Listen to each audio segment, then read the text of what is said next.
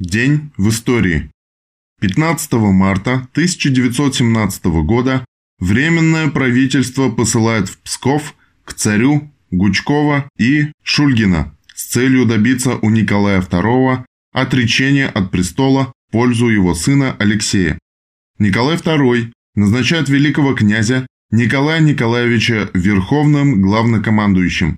Николай II подписывает в Пскове манифест об отречении от престола и от имени своего сына Алексея в пользу брата, великого князя Михаила Александровича. 15 марта 1924 года родился Юрий Васильевич Бондарев, русский советский писатель, классик советской литературы, участник Великой Отечественной войны, герой социалистического труда, лауреат Ленинской и государственных премий СССР и РСФСР, член ВКПБ с 1944 года. Бондарев последовательно придерживается коммунистических убеждений.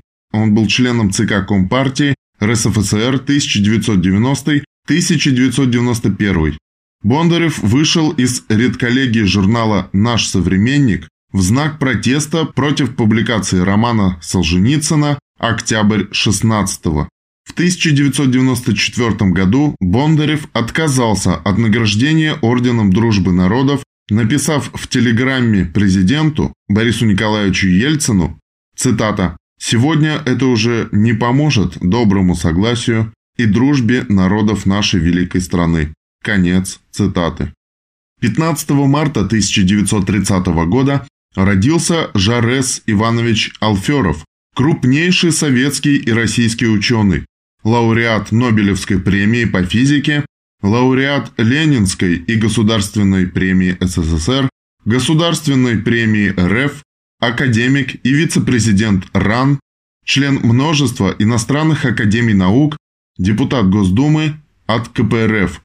Цитата.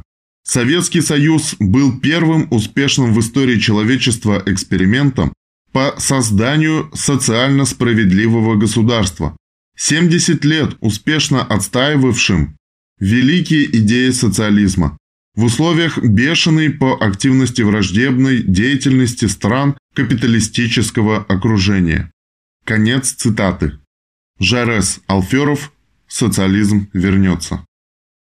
В этот же день 1944 года умерла от ран, полученных в бою Мария Васильевна Октябрьская, механик-водитель танка «Боевая подруга», построенного на ее личные сбережения, герой Советского Союза посмертно.